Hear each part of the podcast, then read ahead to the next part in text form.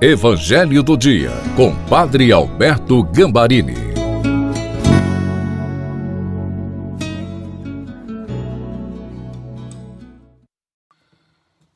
Olá, seja bem-vindo, bem-vinda ao Evangelho do Dia de segunda-feira. Ouvir a palavra significa renovar a fé, significa experimentar que Jesus está vivo continua falando conosco e também curando, libertando, realizando milagres.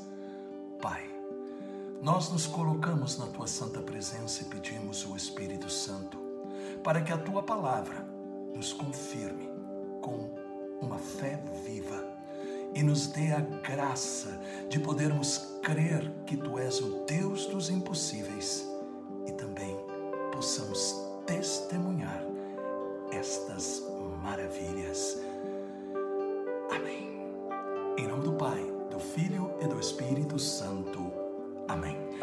Proclamação do Evangelho de Nosso Senhor Jesus Cristo segundo São Marcos, no capítulo 2, versículos de 18 a 22.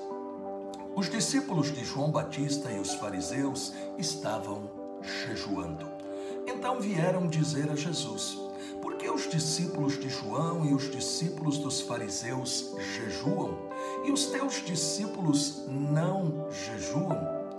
Jesus respondeu: Os convidados de um casamento poderiam por acaso fazer jejum enquanto o noivo está com eles? Enquanto o noivo está com eles, os convidados não podem jejuar mas vai chegar o tempo em que o noivo será tirado do meio deles.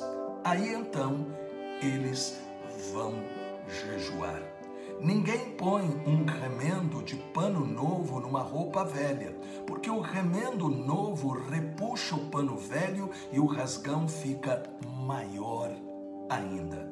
Ninguém põe vinho novo em odres velhos, porque o vinho novo arrebenta os odres velhos, e o vinho e os odres se perdem.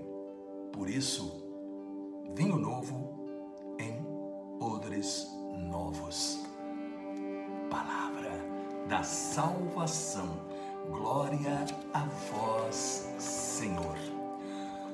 No tempo de Jesus era dada muita importância a determinadas práticas religiosas exteriores.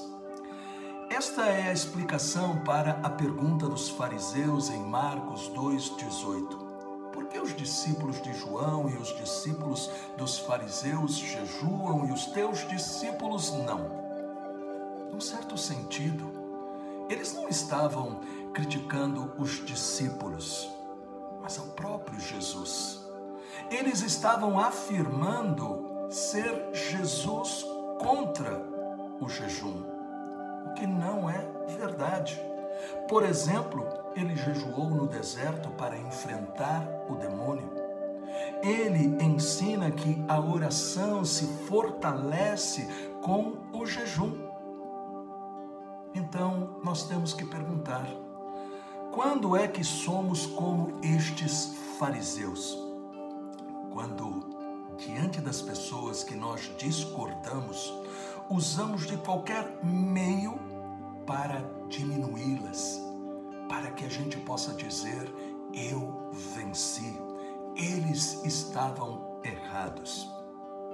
Deus não precisa de ninguém que brigue por ele. Ele é capaz de se defender. Mas ele necessita de quem dá testemunho da transformação da sua vida e, portanto, conquista exemplo de vida. Jesus quer ensinar para nós o verdadeiro espírito para todas as práticas religiosas, que deve começar no interior que deve começar no coração. Temos que tomar cuidado para que o nosso coração, com o passar do tempo, não se torne um coração de pedra. E por isso, nós precisamos deixar que a palavra de Jesus a cada dia, movida pelo Espírito Santo, torne o nosso coração mais semelhante ao coração de Jesus. Nós ouvimos aí em Marcos 2,19 os convidados de um casamento poderiam fazer jejum enquanto o noivo está com eles? Os profetas do Antigo Testamento diversas vezes compararam o amor de Deus pelo seu povo ao amor de um esposo pela esposa. Portanto, quando Jesus disse estas palavras, Jesus está nos dando uma mensagem muito clara Deus sempre buscou do seu povo uma resposta de amor e não recebeu.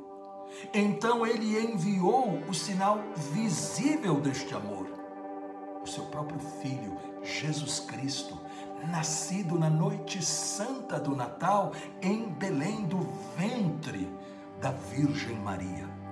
Portanto, este noivo é ele, Jesus Deus que se fez carne e veio até nós. Os fariseus estavam tão cegos espiritualmente que, apesar de todas as suas práticas religiosas, não eram capazes de enxergar e acolher a presença de Deus em Jesus. A questão, portanto, para nós é: por que, que eu rezo? jejuo, participo da igreja, faço algum trabalho pastoral, eu me torno uma pessoa mais forte e melhor? A salvação não está em a gente se gloriar em nossas obras, que são importantes, que são necessárias, mas tudo aquilo que nós fazemos tem que ser fruto do amor de Jesus derramado em nossos corações pelo Espírito Santo. Este amor, ele se torna também confiança para enfrentar os momentos difíceis, porque passamos a ter a certeza que quem tem Jesus no coração está seguro